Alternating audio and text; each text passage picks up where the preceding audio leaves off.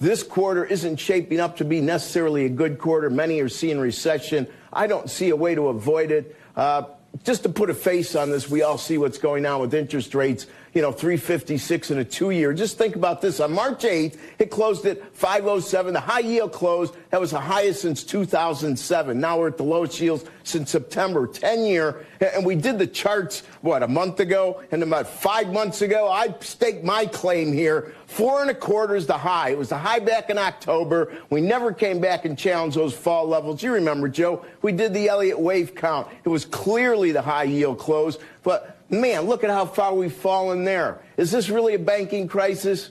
Joe, you know what it is. It's a Fed crisis. It's a rate hiking crisis. It's a crisis built on a crisis we never solved. And now we have walkbacks, takebacks, Treasury secretaries changing their mind. Is it any wonder there's all this volatility in the markets? Back to you. Our national wonders are literally the envy of the world. They've always been. They always will be essential to our heritage as a people and essential to our identity as a nation. I'm proud to use my authority under the Antiquities Act to establish the, and I, I want you to know it's a big deal, the Havaniqua May. I, I'm, I'm having trouble. Thank you. I got it. It's One of our most beautiful landscapes. It ties together one of the largest contiguous wildlife corridors in the United States. Look, second thing we're doing is we're protecting the Castner Range in Texas as a national monument. This is managed by the United States Army at Fort Bliss, and it tells the story of the tribal nations who live there and the members of our armed forces who trained in those lands. It's also a place of incredible beauty.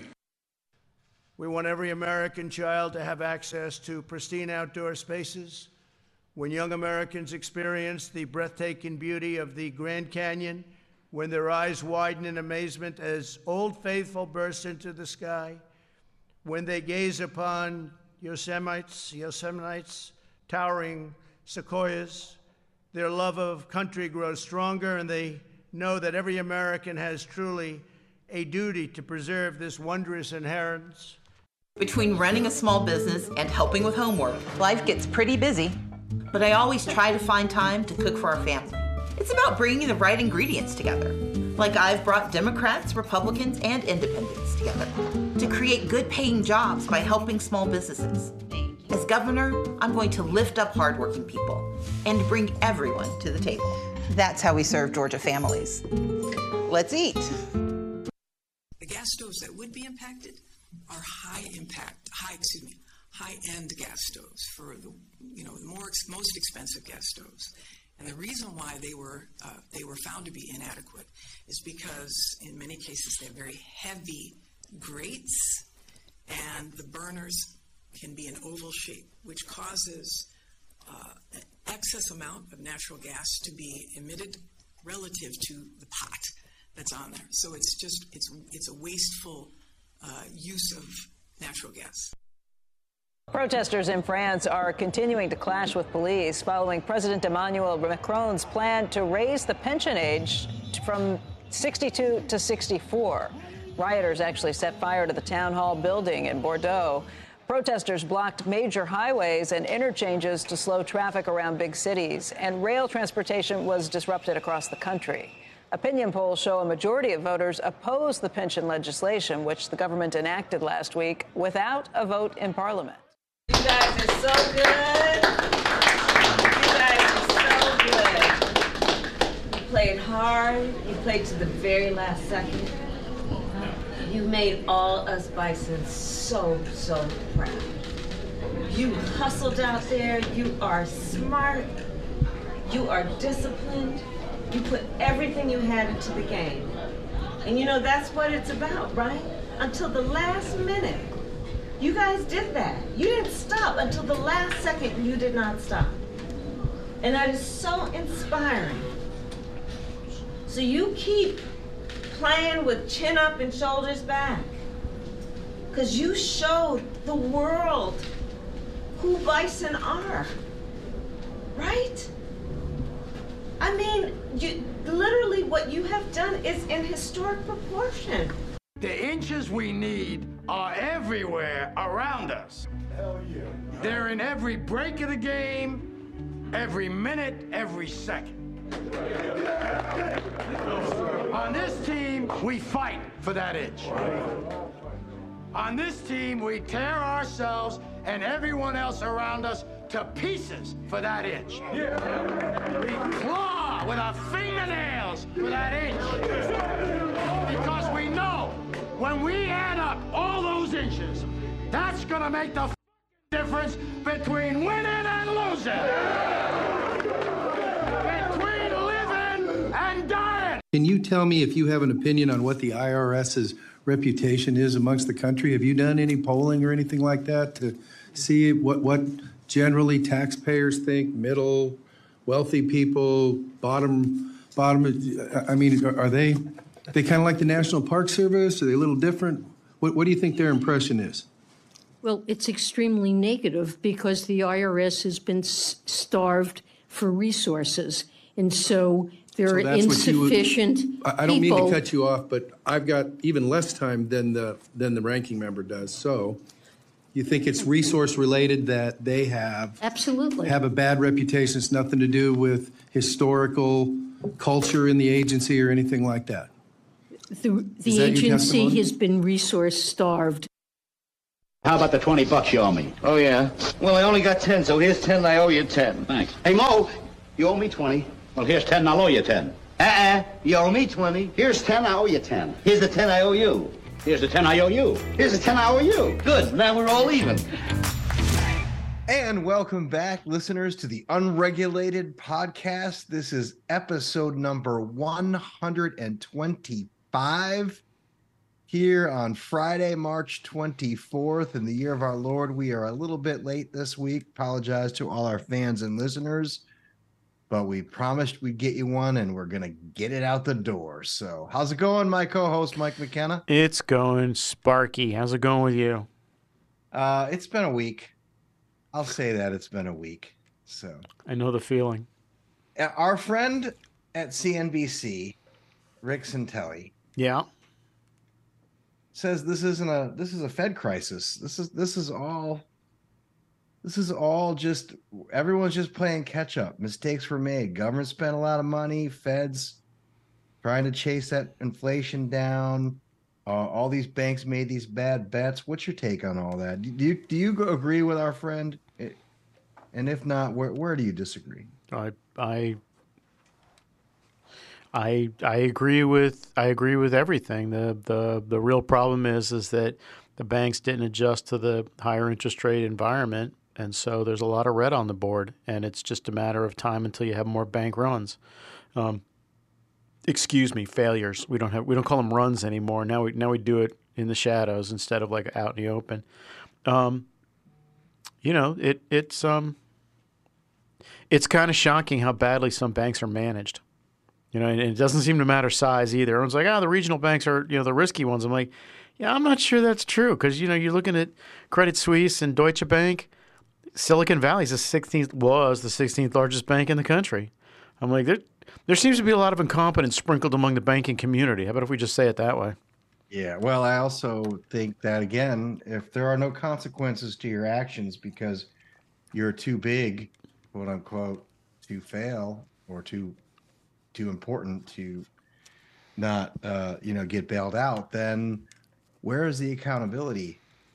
Uh, doesn't exist. Yeah, well, I mean, you know, the the um the other thing is the root cause of this is I hate to I hate to be that guy, but the root cause of this is the federal government monkeying with the economy.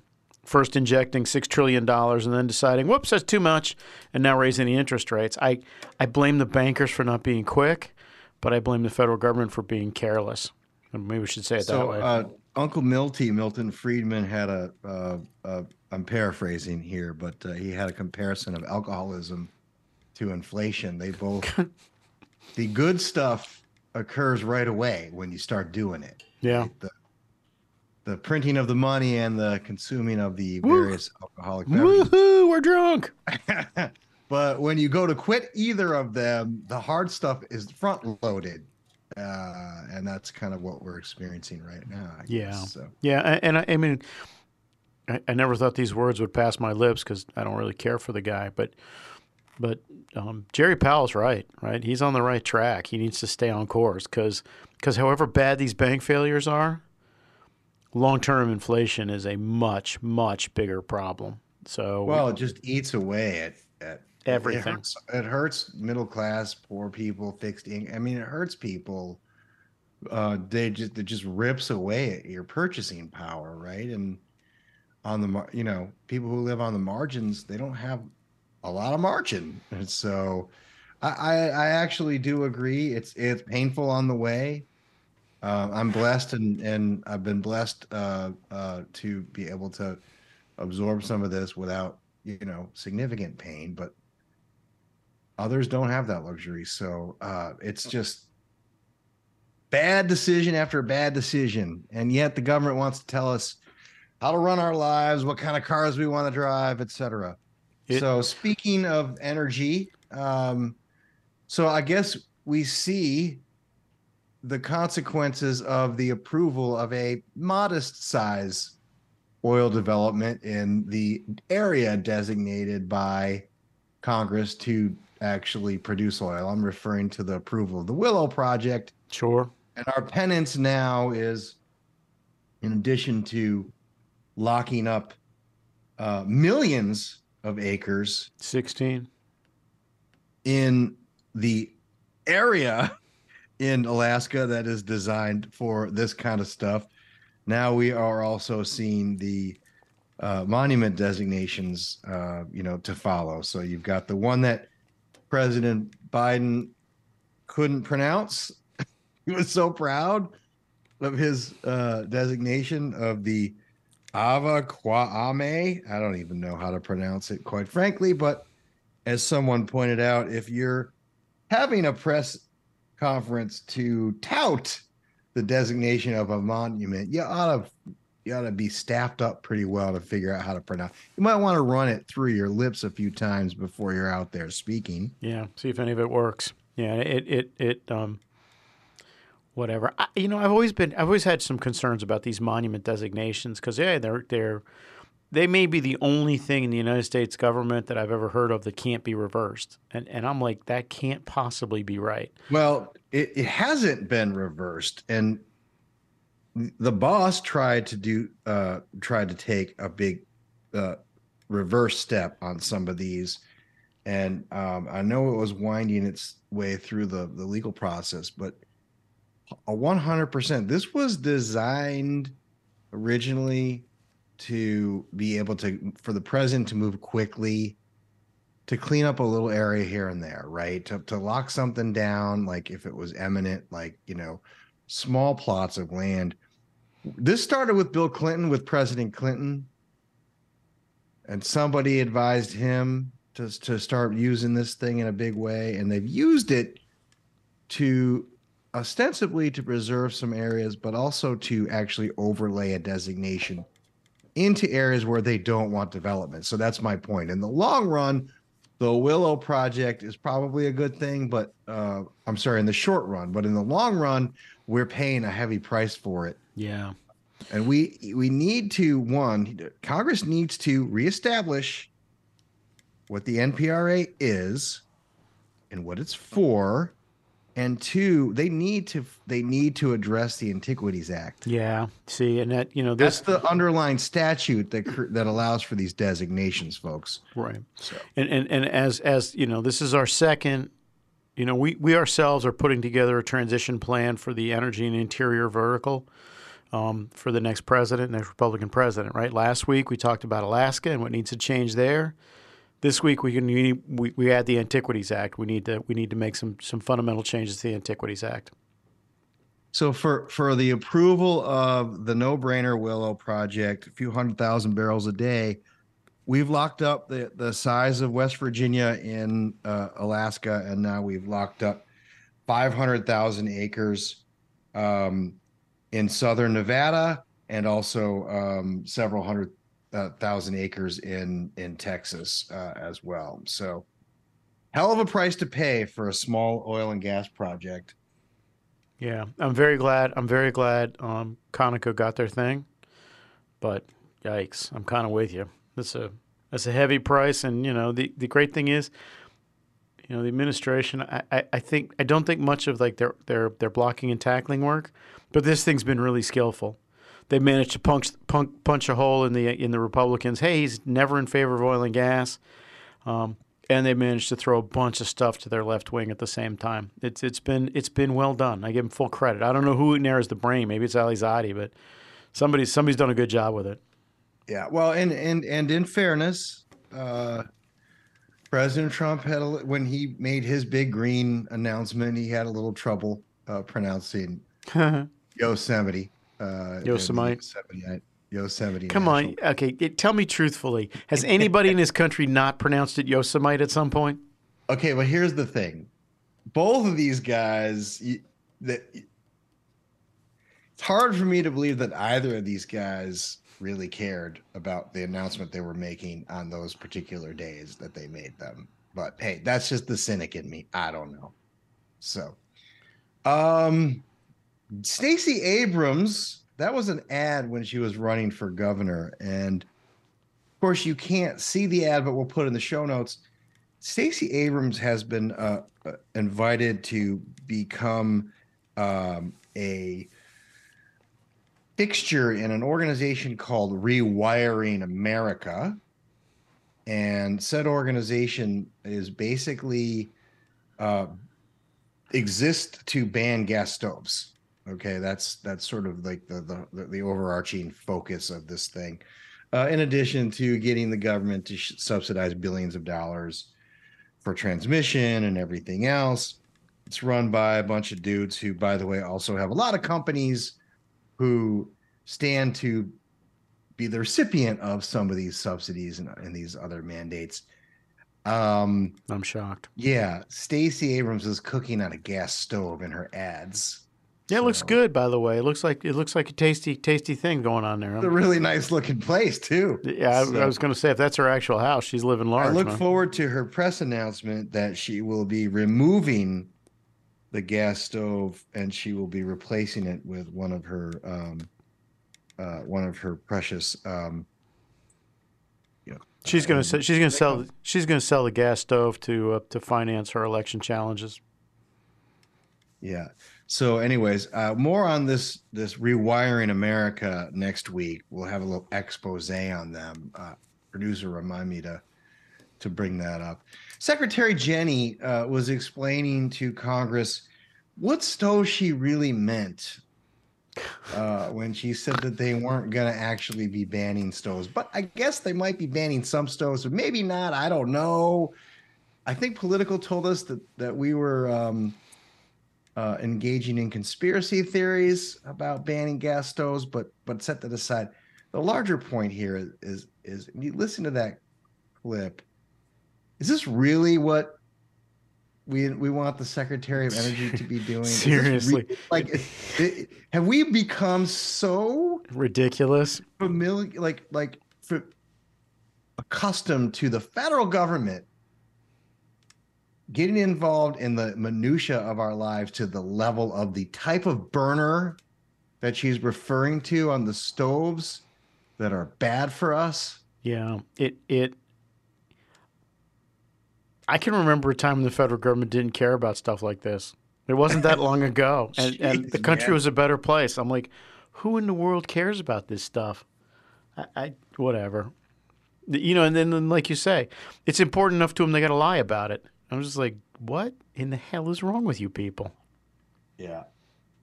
Insane. So, anyways, they're coming for your stoves. New York's already uh, got some regulations in the books. So I guess we were just we were just being hysterical when. Man, when we are we being hysterical, but the good news is Stacey Abrams is on our side, so we're set. Uh, I mean, she clearly has to like she has to issue some kind of a statement about her gas stove. So, um, well, look at right. it, look, um, look at um, it this way. I think from now on, every reporter, if I was a reporter out there, anytime one of these people wandered off into climate change or energy, I'd just be like, "What kind of stove do you have at home?" The the thing is, is the only one's going to do that is Peter Doocy, right?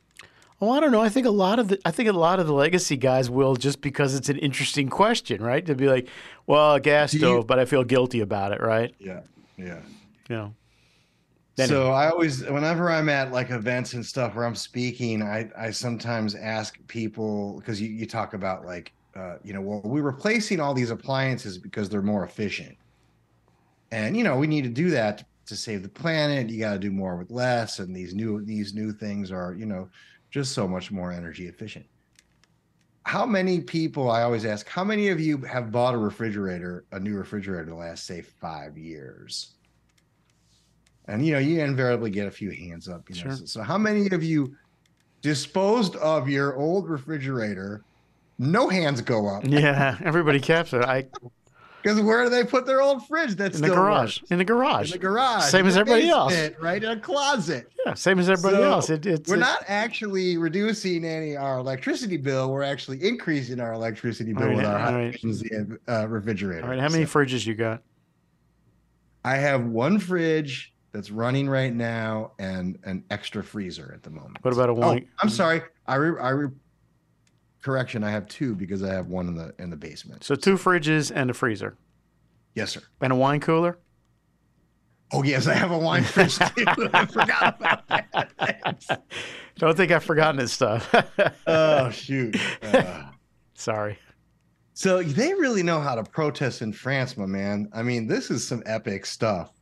It's, Right. You remember we had the yellow vests, which were awesome. Like we were having fun with that because they were actually up in arms over uh, um, EU stuff, and then also Yeah, the- Mr. Macron tried to impose a, a carbon tax on them. Yeah, this is actually more. now they this is want more important. raise the retirement age from 62 to 64. I love the lady's dry reporting of this, right? Oh yeah, they burned down a, a government building in Bordeaux, and you It- know, it's, It's the trash. It's the trash that's ultimately going to overwhelm everybody. That's the you know that's the real that's what really hurts. The trash guys going out on strike. hell yeah. If it was anybody but but uh, senior macaroon, I'd feel bad. But I'm just like you know there's there's some justice out there in the world. Not much, but some. Yeah, yeah. All right. Um, Coach Kamala, she really gave a hell of a pep talk to her alma mater after they lost their uh, their game in the in the tournament. You know, So- like, you know, like the last two sentences weren't bad, but like the wandering into it was just like, God Almighty! Look, like, hey, you fought hard, you played well, you did your best, you have nothing to be ashamed of. Howard's proud of you, I'm proud of you, the alumni are proud of you. That's it. Get out. I mean, but that Thanks, whole Coach. that whole wandering around, like, You guys are so good. You're so good. You played hard. You played to the very last second. God You made all of us Almighty. Bison so so proud. Ugh. You hustled out there. You're smart. You're. di- It's like they don't need they. I don't think they need all that. No, it, these are these are grown people she's talking to. You work hard. You are powerful. You are winners. Uh, so well. please know that, Not today. uh, etc. So National Review wrote a piece, Coach Kamala's cringe catastrophe, and uh, the line that I I I enjoyed a lot was. This is just not another pol- politician trying and spectacularly failing to show an affinity for sports. It's some weapons grade cringe. Howard University's basketball team may take months to recover from exposure to it. True. Teams in the vicinity likely had their motivations reduced in the fallout. True. I have to be honest with you. I had the same vibe. I was like, man, if I got that in a locker room afterwards, I'd just be like, shut up. All right, was- and, and of course, we had to give you a clip from uh, a truly inspirational, motivational sports speech from a, uh, our good friend Al Pacino in one of the best movies, one of the best sports movies, I think, any given Sunday. So it's the difference between living and dying. on this tee, we claw for that inch. Uh, j- apparently, the issue with the IRS is not that the, it is the IRS, but it is that they have been cash starved for so many years that um, the public just has a negative opinion about them. That is our our Treasury Secretary's opinion. Yeah, if what you gave, say you, Mike? What say you about the IRS i- reputation? If you gave them another eighty billion dollars, I'm sure that'd improve their reputation enormously. You know, the funny thing is, and hire eighty-seven thousand agents to audit you even crazy. more thoroughly. You know, the, the the thing is, and this isn't this is important. I I, I bet the I'm willing to bet some significant amount of money that um, the IRS has in fact done survey work out in the public. Right, there is some data somewhere. You know, they, they've they've captured it at at um, IRS offices or online or something. There's some kind of feedback mechanism. They know, and the secretary said they didn't know. You know, if I was, I don't know who asked that question, but if I was at senator or member's office, I would go back and say, you know what, I'm pretty sure you do have some stuff. Why don't you take another look and just send me what you got in writing? Because you, it, whatever. I mean, you know, whoever asked the question, they knew what the answer was. Just Um, give us more money, Congressman. And, I can't believe. See, that's what I, I can't believe she came back with that answer. Well, we're under. You know, we, we couldn't afford surveys because we didn't have enough money. I'm like, hey, what? Are you out of your mind? It was the cash-starved IRS, ladies and gentlemen. I. Yeah, yeah, yeah, yeah, yeah. All right. So the last clip was from our good friends Larry, Moe, and Curly, and uh, the the Twitter, uh, uh, the tweet where I got that from, the guy said, "quote This if you're having trouble understanding the banking system, watch this." so I thought it was pretty funny. Yeah. It's uh, Anyway, it's only All fun, right, it's only uh, funny to your bank fails. yeah, exactly. Um, well, I, I assure you, I'll never have more than two hundred fifty thousand dollars in any one given account. So. Yeah. Um. All right. Announcements. What do you have? Uh, I have one announcement. Um, yeah, I think it's an announcement. It doesn't rise to the level of of um, of a topic. Um, a friend of mine went to the Center for Strategic and International Studies this week, and Ali Zaidi was um, doing a presentation there. And my friend was surprised that he was protested by climate protesters about the Willow thing. At which point I said, I'm willing to suspect and maybe even bet that that was staged. They knew he was coming. You know, they, they, they set it up. It's the right place. It's kind of controlled. You know, they, they probably, because the protesters were all well dressed, looked normal. Um, it, it, it was staged. To which my friend replied that I was deeply cynical. True, but not inaccurate. Uh, yeah, I agree with you one hundred percent, and I I wouldn't even I wouldn't even challenge that. Like, wouldn't even think about challenging that. I mean, well planted question on Stephen Colbert's show, right? Like, who cares, right? Come like, on. uh, you're watching late night television, and you want, you know, oh, wow, you guys really, you know, you you caving to big oil, boy, this is the worst administration ever. Yada yada yada, right? No, this certainly helps them, right? Without a doubt. Of course. Of course. There is no shortage. I mean, Greta Greta is a fixture of PR, right? Uh, her Yeah. her uh, her parents, uh, God bless them, I guess, because we, we we wish well well for everybody. Basically, threw her thrust her out there to to to uh, advance their their agenda. So. Go on now. All right. Um, I have one announcement, and and I want to, uh, uh, and he may or may not be listening anymore. Uh, I don't, I couldn't tell if he was joking or uh, if he was genuinely upset, or maybe a little bit of both. But in the previous episode of the Unregulated Podcast, I briefly mentioned the Vogtle project, the nuclear plant that has uh, is near near uh, um, completion. In our discussion about the train wreck that is the California High Speed Rail project. And I just want to clarify that I in no way meant to equate the two projects. I'm, I'm to, I totally see the value of nuclear. It's a proven winner. It is a emission-free, very very powerful source of electricity generation. Uh, so I, I get the value of, of Vogtle. I was merely trying to point out that the proponents of the Green New Deal want all this carbon-free stuff and you know look at the look at the cost runs on some of uh, of these things so not not equating high speed rail from Merced to, Bakersfield. where's it going to Bakersfield? Bakersfield. with Vogtle, with nuclear power, not in the least bit. So I just wanted to get that out there. So those are my announcements, or that's my announcement. Okay. All right, this day in history, I've got uh, a three and a kicker. Hmm.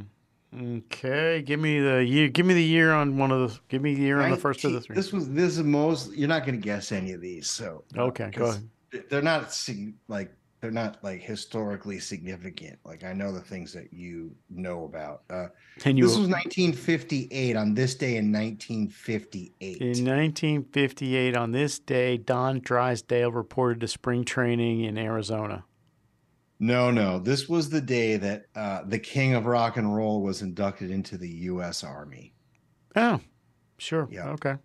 So he had his very um, um, he had his very high profile uh, stint uh, in the U.S. Army, where he was stationed in Germany. Of course, his life did change significantly because he met um, What's her name? he met Priscilla Bu- while she was there, who became his wife, who recently passed away as well. So Did she really?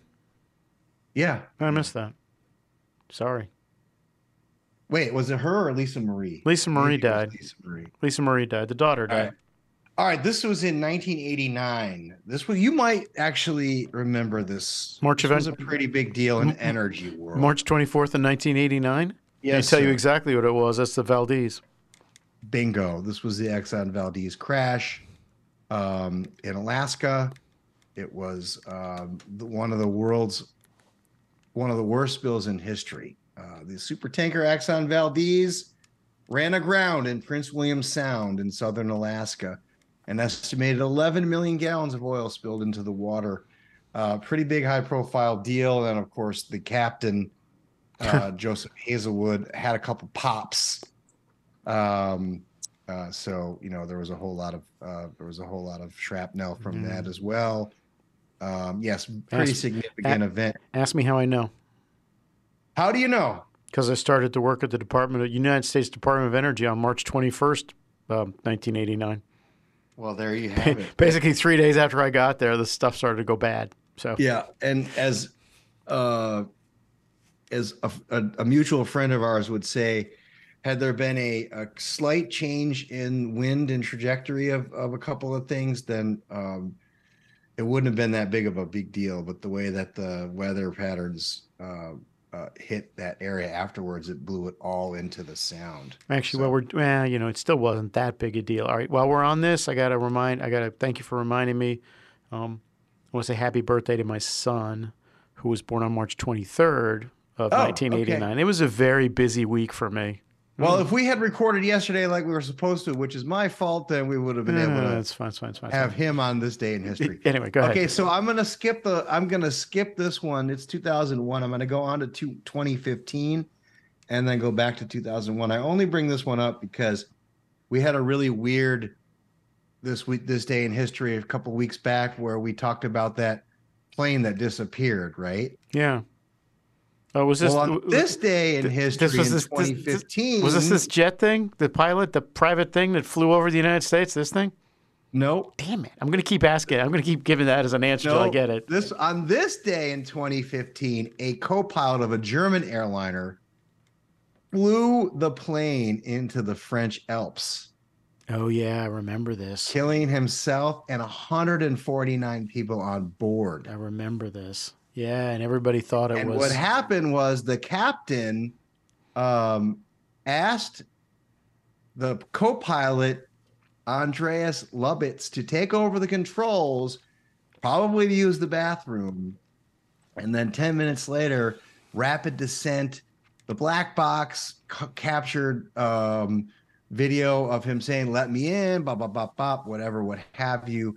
Turns out it was uh, something that this guy had planned to do, uh, se- severely depressed. yeah, originally, I- originally everybody thought it was terrorism, Yes, exactly. but it turned out he just wanted to commit suicide. Why he had to take 150 other people with him, I have no idea.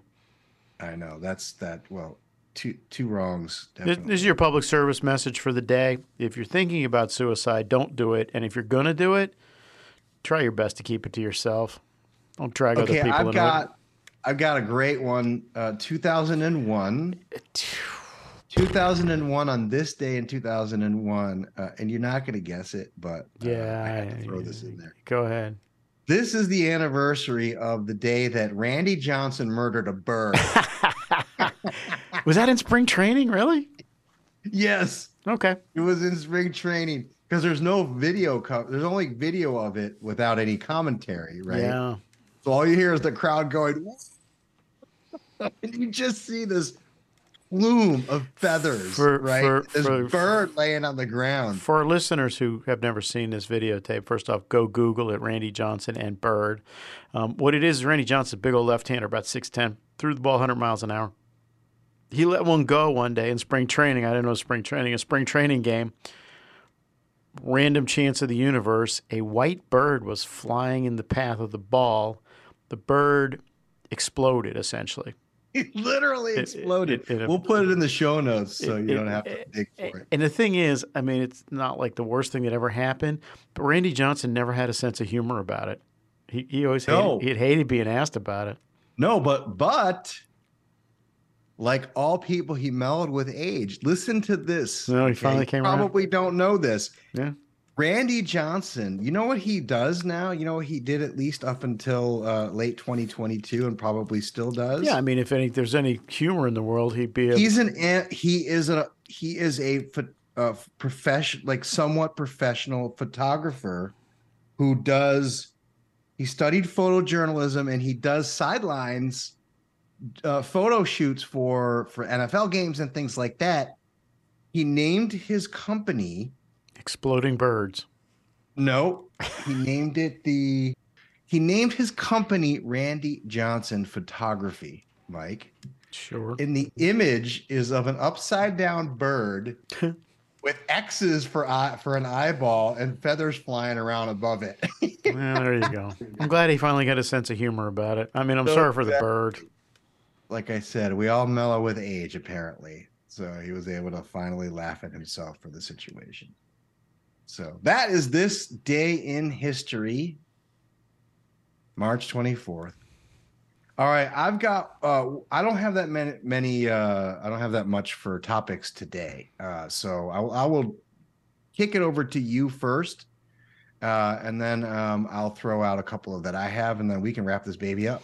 Fair. Um, HR one is supposed to be on the floor here next week. Do not be surprised um, if it doesn't happen that way.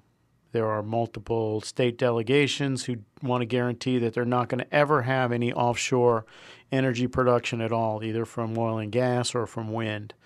Um, you can guess which states I'm talking about. I'm not sure how that gets finessed. I think it's just going to be an affirmative statement in the legislation that says nothing herein. But um, but it's a mess, and it shows that um, it shows, and I think this is what the revolutionaries had in mind when they made this thing go to you know structured rule. Um, it shows that not all the questionable human beings are on the Democratic side. The Republicans have Yeah. plenty of questionable human beings. Anyway, Well, that, that- you- what happened towards the end of the Trump uh, administration too, where he he just started that's right.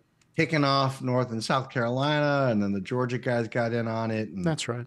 You know, know. eh, as I've said before, well, I don't want to say it here, but um, long story short is uh, that news is hot and fresh off the presses. So you kids will probably be the first ones to know about it if you listen to this here show, Graham. My guess is the regular old media won't get to it until Tuesday or Wednesday. They're a little bit slow on the draw. So that's that that's sort of thing one on my on my mind. You want- you want a second one? You want you want to go to yours now? No, go ahead. Um, second thing is Goldman Sachs came out today and said, "Hey, we think we've done an assessment of the tax credits. Oh, you stole my uh, you stole one of mine. Let's go. Let's get into it. Okay, tax credits embedded in the Inflation Reduction Act. We think it's going to be about four times, four x, four times the score. Right? It's going to instead of Yeah, being can I read from Can I read from Bloomberg? sure. Go ahead.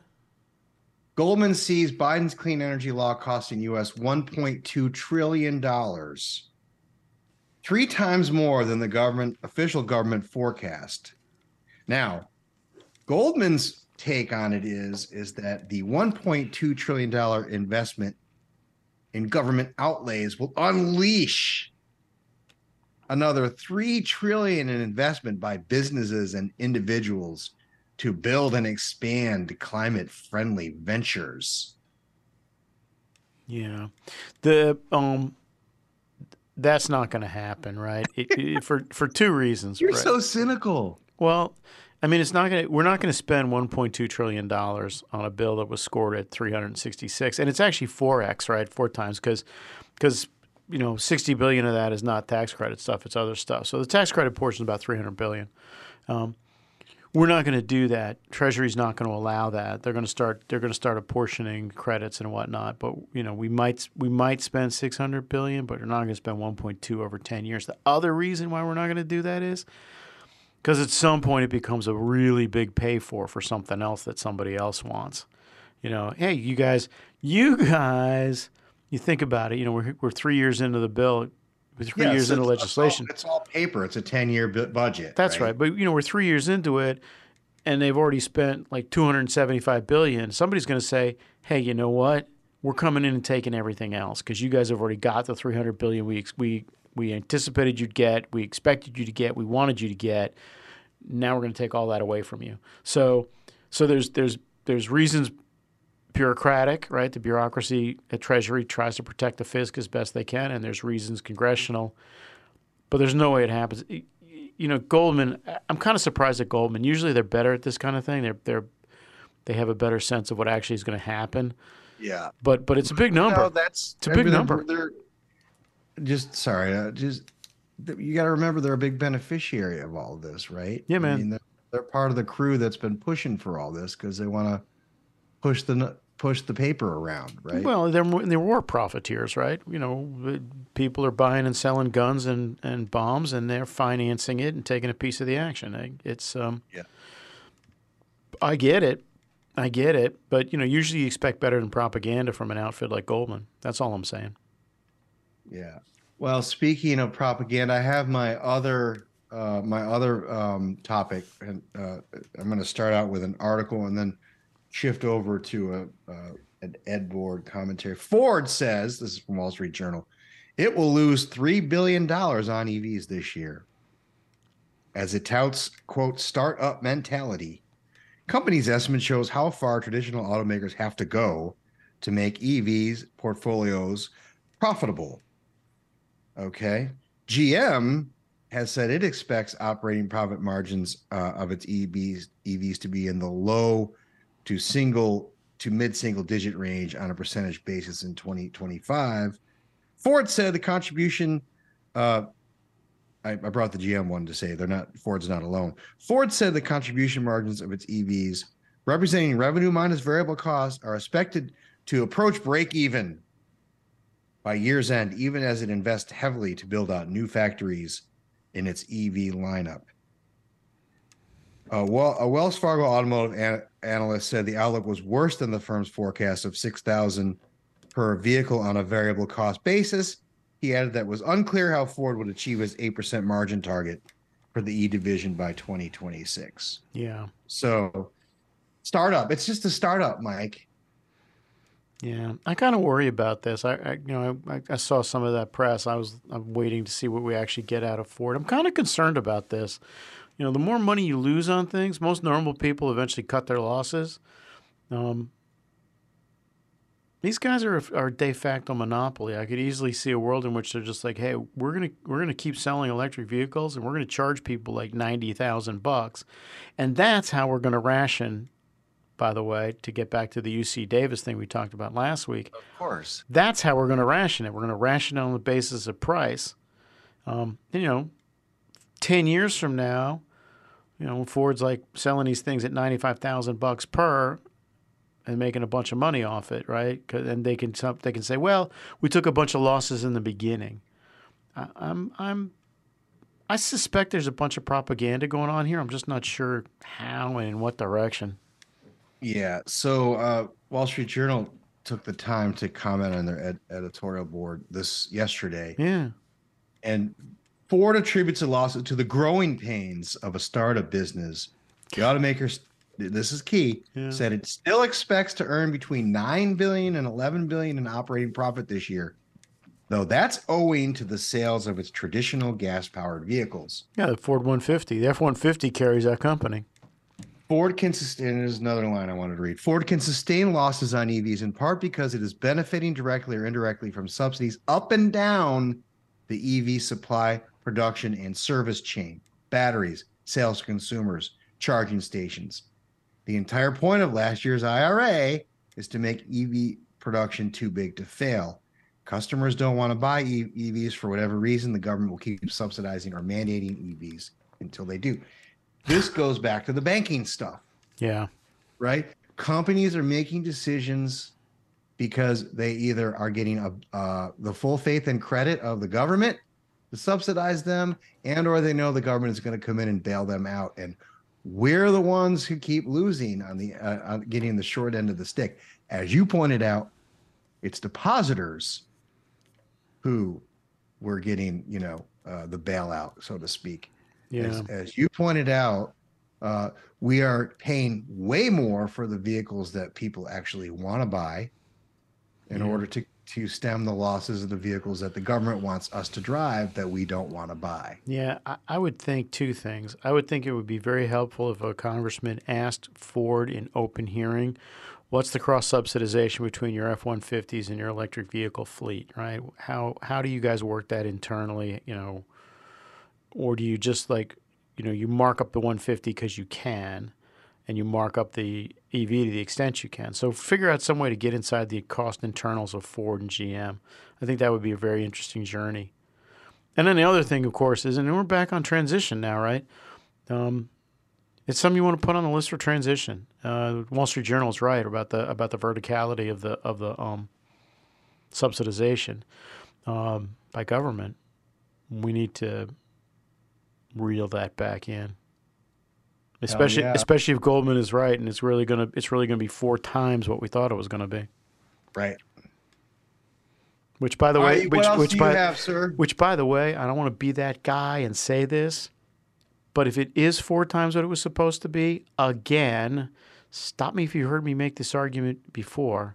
That is an argument for regular order, and not just to let one dim-witted senator read something and okay, I understand. Regular Yeah, order. Well, I mean, there's a whole host of reasons for regular order, including this is one of them, though. Ridiculousness of running our entire government this on ten-year budgets that are just basically like paper, you know, yeah, uh, they're they're fantasy. accounting exercises. No, they're right? fantasy. But but you get my point. I mean, if they really did write them so poorly that they can be they can be um, leveraged, as the young people like to say, um, it's a mistake. Anyway, what else do I got? I got one other thing, and I'll be brief with it. I'm probably going to write some about it. Um, it is about Trump and the indictment up in uh, Manhattan. How to say this the right way? Um, it is the latest, but without a doubt, the most pointed demonstration of the fact that the Trump machine and the Democrats who are hunting the Trump machine are, in fact, codependent. Um, you know, Trump basically pointed, put the focus on Alvin Bragg up there by saying, "Hey, they're going to indict me. Everybody needs to rally around me." Um, like, why? I don't understand it. If you didn't commit the crime, why are you worried about it? I'm a former president. Former presidents don't have treated any different in this country than anybody else. I'm a current candidate. All right, well, you can unbe a current candidate. My point is this: um, Trump used Bragg to essentially dominate the news for two days and make all all of his everybody in the Republican world, even his rivals for the nomination, get up and say how terrible it was. That's great for Trump. And truthfully, it's great for Alvin Bragg because Alvin Bragg is going to be a hero of the left, right? And that's the problem we have. Um, as long as these two wings of American politics are locked in this codependent relationship, the rest of us are just hostages along for the ride. At some point, you just got to say that's enough. I have no idea when anyone's going to do that. I really don't. But until you do, until everybody does, this thing's going to go on. We're going to have like show after show after show of this because, because, and this is the part that's going to get me in trouble. RussiaGate, the impeachments, this thing, Jack Smith, the general counsel, uh, the uh, special counsel at Justice for January 6th, they work for Trump's benefit. They all work for Trump's benefit in the end, and they work for the Democrats' benefit too. They raise money off it, they raise profile off it, they get Twitter followers, and meanwhile, the rest of us are left sitting Yes. here thinking about gas stoves. two, Sorry. two things. Uh, two things. I, I, I, I get. I I see that. I get that. Uh, go back to all the way to the very beginning of Trump Inc. Trump. No, no news about Trump is bad news. Yeah. That's his whole mo. Everything about Trump is. It doesn't matter what the news is. I need to be on page six. Yeah, Right. and I don't bl- I don't blame him at all. Getting better and better. You know, there's just this is just a function of of that. Yeah. you know, with a bigger stage. Um, the other thing is, is going back to one of our old podcasts. This has to play out. It has to end at some point because he's not going to be a perpetual candidate for president, It, it- right? it could end with his death. I mean, he guy could live 15 more years. We could Potentially, but my point is, is that you know, Republican voters in a primary to make a decision about him, one way or the other. Um, if it gets to that this cycle, maybe it won't. Maybe it'll get to it next cycle. The point being is, is that you're absolutely right. This cycle of dependency exists. It helps perpetuate both Trump and the Democrats. Yeah, it, it, it it's it's um It allows the Democrats to not talk about the financial yeah perils. sure And sure It allows them not to talk about the you know the the stuff that that people don't like about what's we, going we, on. we got right? bank failures going on in this country, and we're sitting around talking about whether some whether some dude's going to get indicted. I'm like, dude, people get indicted all the time. Well, one thing I would like, uh, I'm going to wrap this up because this is very poignant. Yeah. One thing I would like to thank uh, President Trump for is for ending the scourge of gun toting domestic political advisors. Like the most significant gun safety law in 30 years to help keep guns out of the hand, help keep guns out of the hands of domestic political advisors. So, all you political advisors out there who are strapped up, Hand, loaded for bear on your seat, Axelrod, we're coming for you. hand over your Yeah. guns. Ladies and gentlemen, that wraps up the week, and that wraps up episode number 125 of the Unregulated Podcast. I hope you enjoy this while you're barbecuing or doing whatever you're doing this weekend. That's a wrap. Namaste.